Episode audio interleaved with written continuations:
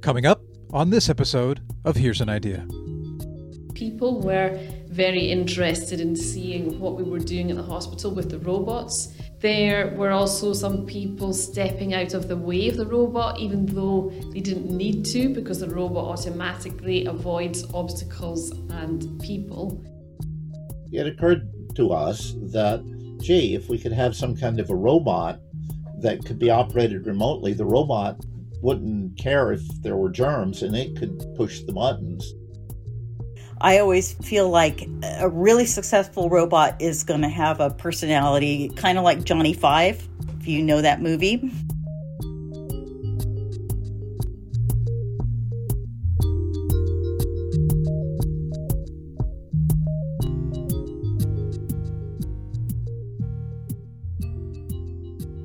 This episode of Here's an Idea is brought to you by FUTEK Advanced Sensor Technology. FUTEK helps leading innovators shape the future by providing custom sensing and test measurement instruments for groundbreaking applications. FUTEK solutions push the limits of measurement capabilities and development to reinvent and redefine sensor technology.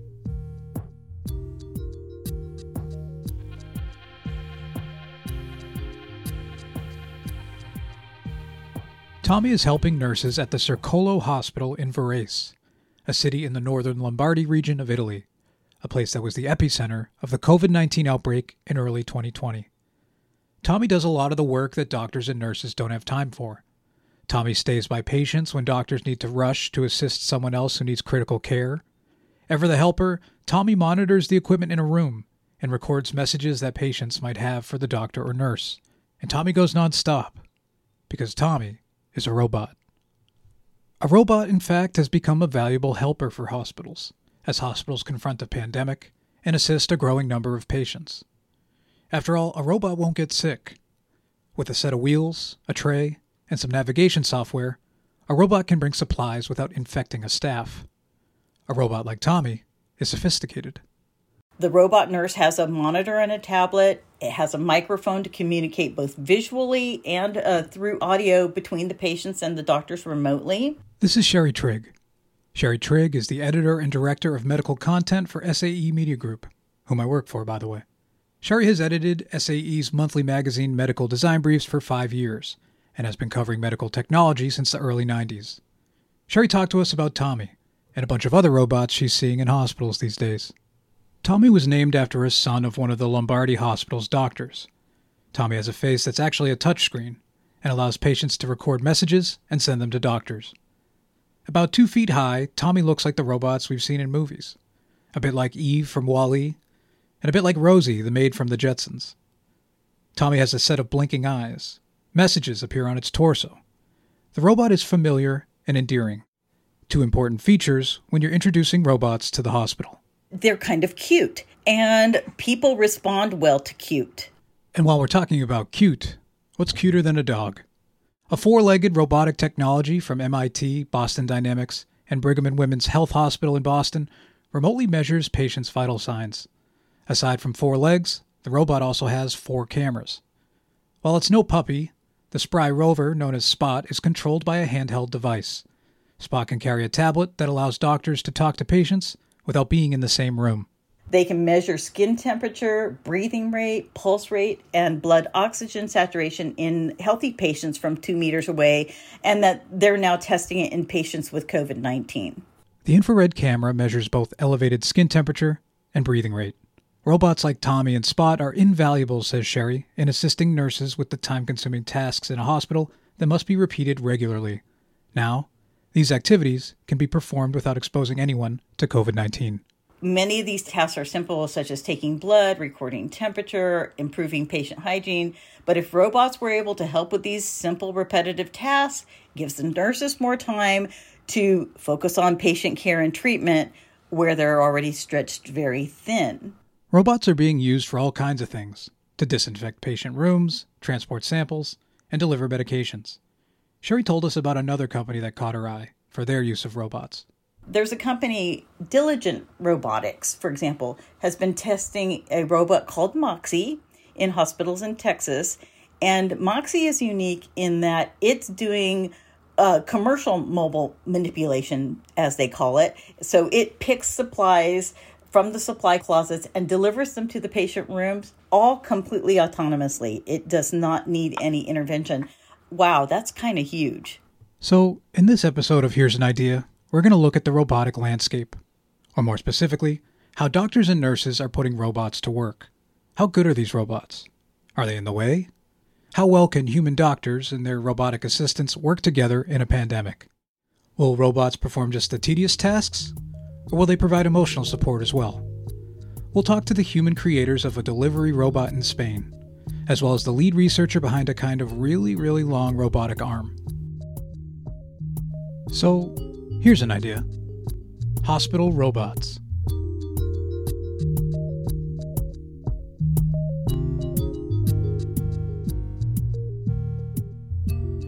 When you're treating a patient with a highly infectious illness like COVID 19, you have to put on your protective gear. When you're done, you have to take it off. That takes a few minutes, and with plenty of patients in your unit, you may have to be donning and doffing the PPE all day. The process also calls for an additional person to help with the changing of gowns, gloves, and masks. And sometimes you have to do all that just to go in and make a quick adjustment to a ventilator. The kind of quick but necessary action that will give a patient more air and this task just takes a couple minutes inside the room. It occurred to us that, gee, if we could have some kind of a robot that could be operated remotely, the robot wouldn't care if there were germs and it could push the buttons. This is Russ Taylor, a professor at Johns Hopkins University and director of the Laboratory for Computational Sensing and Robotics. Taylor was part of a team that developed a robotic remote control for hospitals. So basically, you're giving the ICU person a very long arm. The result was a robotic device fixed to the ventilator screen with a horizontal bar on the top edge. The bar acts as a kind of back and forth station track for a stylus, held with two thin vertical bars. The finger like stylus can be commanded and steered remotely, like an etch a sketch. A camera connected to the top bar sends an image of the screen to the operator's tablet. We have computer software that takes the view from the video camera and readjusts it so it looks exactly as if you were looking at the screen yourself. And so the uh, ICU person has a touch screen like a tablet outside the ICU and uh, looks at the tablet and sees all the ventilator display and goes and basically pushes a button on the ventilator display the robot goes over and positions its little finger there, and then uh, the ICU person pushes another thing on the tablet that says, Yes, push that button. Professor Russ Taylor, by the way, was not working alone. There were plenty of other engineers on the project as well. Additional researchers included mechanical engineering professor Dr. Axel Krieger, who joined Johns Hopkins on July 1st, and a Johns Hopkins student, Misha Krenov. You can read a Q&A with Dr. Krieger on our episode page at techbriefs.com slash podcast. In just a few months, the team had a working prototype. The original idea was to buy a very inexpensive six degree of freedom arm that we could then build a system around. But the idea of building something like a very small plotter and mounting it on the ventilator uh, came up in a brainstorming session. Dr. Krieger then supervised an undergraduate who implemented a prototype very quickly. A plotter, by the way, is a kind of printer. Designers have often used these plotter printers in engineering to draw continuous point to point lines. But the prototype had to be tested, and it just so happened that the biocontainment intensive care unit at Hopkins was not being used. The team could simply just do the evaluation in that room. We had sort of a first prototype limping along in the lab uh, sometime in June, and a better prototype uh, by midsummer or late summer, what was the big difference between the limping first prototype and the better prototype? Well, primarily reliability, says Russ. Minor little things like are you pushing the button correctly? Uh, we relied on computer vision to make sure that the finger was pointed correctly and that we made more reliable. Uh, they're basically little refinements. During a recent test at the Johns Hopkins facility, a touchscreen tablet in one room changed the oxygen from a ventilator in the other room. The ventilator was attached to a mannequin. And it wasn't just engineers involved in this kind of demonstration. The medical staff, the people who would potentially be using this long robotic arm, were consulted throughout the design and test process. They were involved from the very beginning in discussions, and anytime we had something, they you, would ask them to try it out. And uh, so, both at requirements and then frequent meetings as we were developing things, and things got to a point where feedback was useful, uh, further feedback, and especially now in talking about what the next steps should be. The system is still being tested, but initial trials in the simulated environment have demonstrated how it could be deployed to help hospitals preserve protective gear, limit staff exposure to COVID 19, and provide more time for clinical work. To get this robotic arm into hospitals, though, will require more funding, says Russ. Russ and the team also want to find ways to easily disinfect the robotic system so it can be reused. The robotic arm may not be ready in time to help deal specifically with COVID 19, but it will be potentially useful in dealing with other infectious diseases down the road. And coronavirus is not going to be the only pandemic situation that we have. I mean, and even with this one, we're not quite sure how long it will last. We hope it will be over soon, but we will always have a need for people to go into these highly contaminated settings uh, to do very simple routine tasks.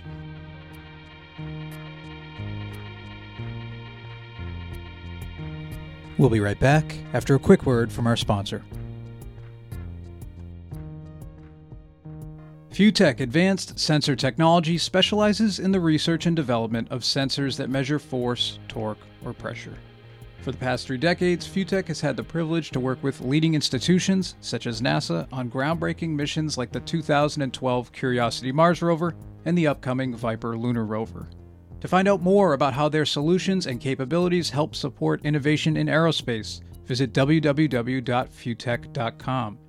There you can check out applications like a multi axial torque sensor and instrumentation system for quadcopter propeller testing, or the use of force measurement in the launch mechanisms of unmanned aerial vehicles. You can also explore over 100 application concepts across multiple industries, illustrating the limitless possibilities of FUTEK's products.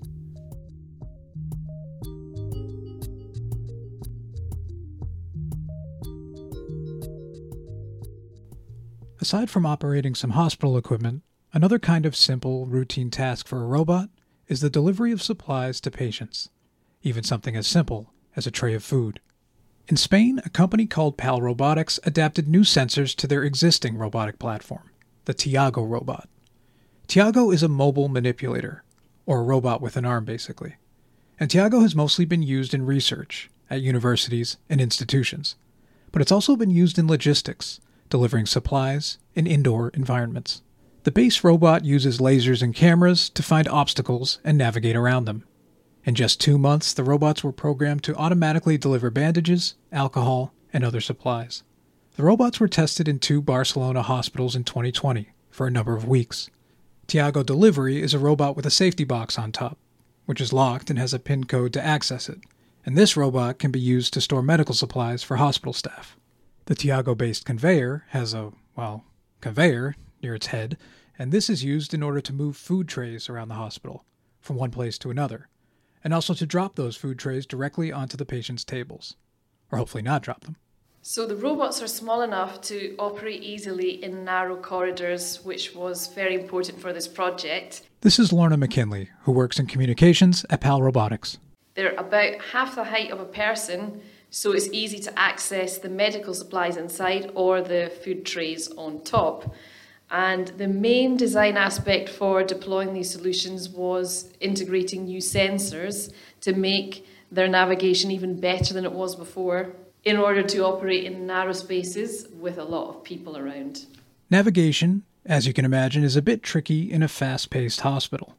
Lasers and cameras help the robot to identify obstacles, to map the environment, and to understand where all the rooms are but the robot also needed additional sensors from a company in the Netherlands called Xarian. The Xarian sensors were placed on the robot and they were pointed downwards to the ground to provide a detailed map, one that enables high docking precision. You can't drop the food tray after all, and you need to make sure that the robot is in exact alignment with a table. Engineers like David Fernandez at PAL Robotics had to make sure that the robot would not get in the way of doctors, or patients with wheelchairs, or nurses, Here's David. So, for this particular case, for a robot to navigate in the hospital, we have to be careful with wheelchairs, with users with reduced mobility, with other people around, with gurneys, and so on. In order to do this, we both use the laser that the robot has, which is basically a 2D laser that allows us to see obstacles like walls, doors, people, and so on. And we also use two depth cameras inclinated at different angles in order to have a good view of the floor, to be able to also avoid small things that might be lying on the floor, like stuff, the boxes that have fallen, cables, and so on. Implementing these robots does not involve any physical modification of a hospital. The self contained robot just finds its path in a given area. So, not much had to change in these Barcelona hospitals in a way. But a conveyor robot and a delivery robot moving down the hallway with doctors and nurses, that definitely caught people's attention, says Lorna. There were a lot of people around when we were testing the robot, and people were reacting towards the robot looking very surprised and there were a lot of people taking pictures and filming the robot as well. Um, people were also asking things like what does the robot do? Will it do my cleaning at, at my house even medical staff were asking us questions like this not only visitors so people were very interested in seeing what we were doing at the hospital with the robots there were also some people stepping out of the way of the robot, even though they didn't need to, because the robot automatically avoids obstacles and people. And also, we would say as well that healthcare workers in the hospital had very positive reactions. So, robots in a hospital can take on the simple, repetitive tasks, like delivering a food tray. And when those tasks are taken care of, the staff is freed up and can be more dedicated to the patients and other critical work. But we, the humans, are still getting used to sharing a hallway with a Tommy robot, a Spot robot, or a Tiago robot. Like Lorna mentioned, many are still jumping out of the way when a robot arrives. Some people are a bit timid to share the space with a robot. While these robots are incredible, they're still not quite us. Here's Sherrie Trigg. What these robots lack is human touch. Uh, it can never be a substitute for human interaction. So I believe they will be most successful when there's a balance of patient interaction between the robot and the human caregiver. I always feel like a really successful robot is going to have a personality, kind of like Johnny Five, if you know that movie. Oh, I know that movie. Who's Johnny Five? He's from the 1986 movie Short Circuit. He moves on tank tracks, his eyes blink, he has kind of a childlike sense of wonder. He's the sweetest robot that has a personality in a movie from the 80s. And uh, you, you just come to love him and you don't want anything to happen to him, just like you would a person. And we're not there yet, where we feel a special, almost human like connection to our technologies. But we're close. Spot is kind of a dog. Tommy is sort of a human the reports that I've been reading are that the nurses and doctors are welcoming this digital intervention so that it takes some of the burden off of them, but they don't want it to completely replace them with the patient. So there's a place, but it's gonna, I believe, always gonna be a balance. Take a robot like Spot. Spot uses its display to allow patients to get help. But those patients, they're still talking to a human doctor on the other side and like I said, the the ones that are taking care of patients, the emotional part of that is still provided by the human caregiver via a tablet or a screen, so that they're not getting some robotic voice; they're getting the voice of their doctor. Sherrie does see a place for robots and believes if a hospital implements them during the pandemic, they are likely there to stay by the side of the doctors and the nurses.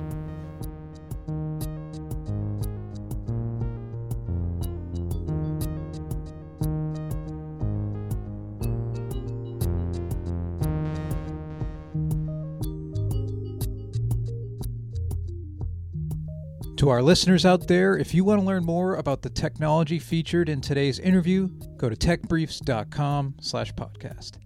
Here you can also find our previous episodes of Here's an Idea. You can also get these episodes from your favorite podcast provider like Apple Podcasts, Spotify, or Stitcher. I'm Billy Hurley. Thanks for being with us on Here's an Idea.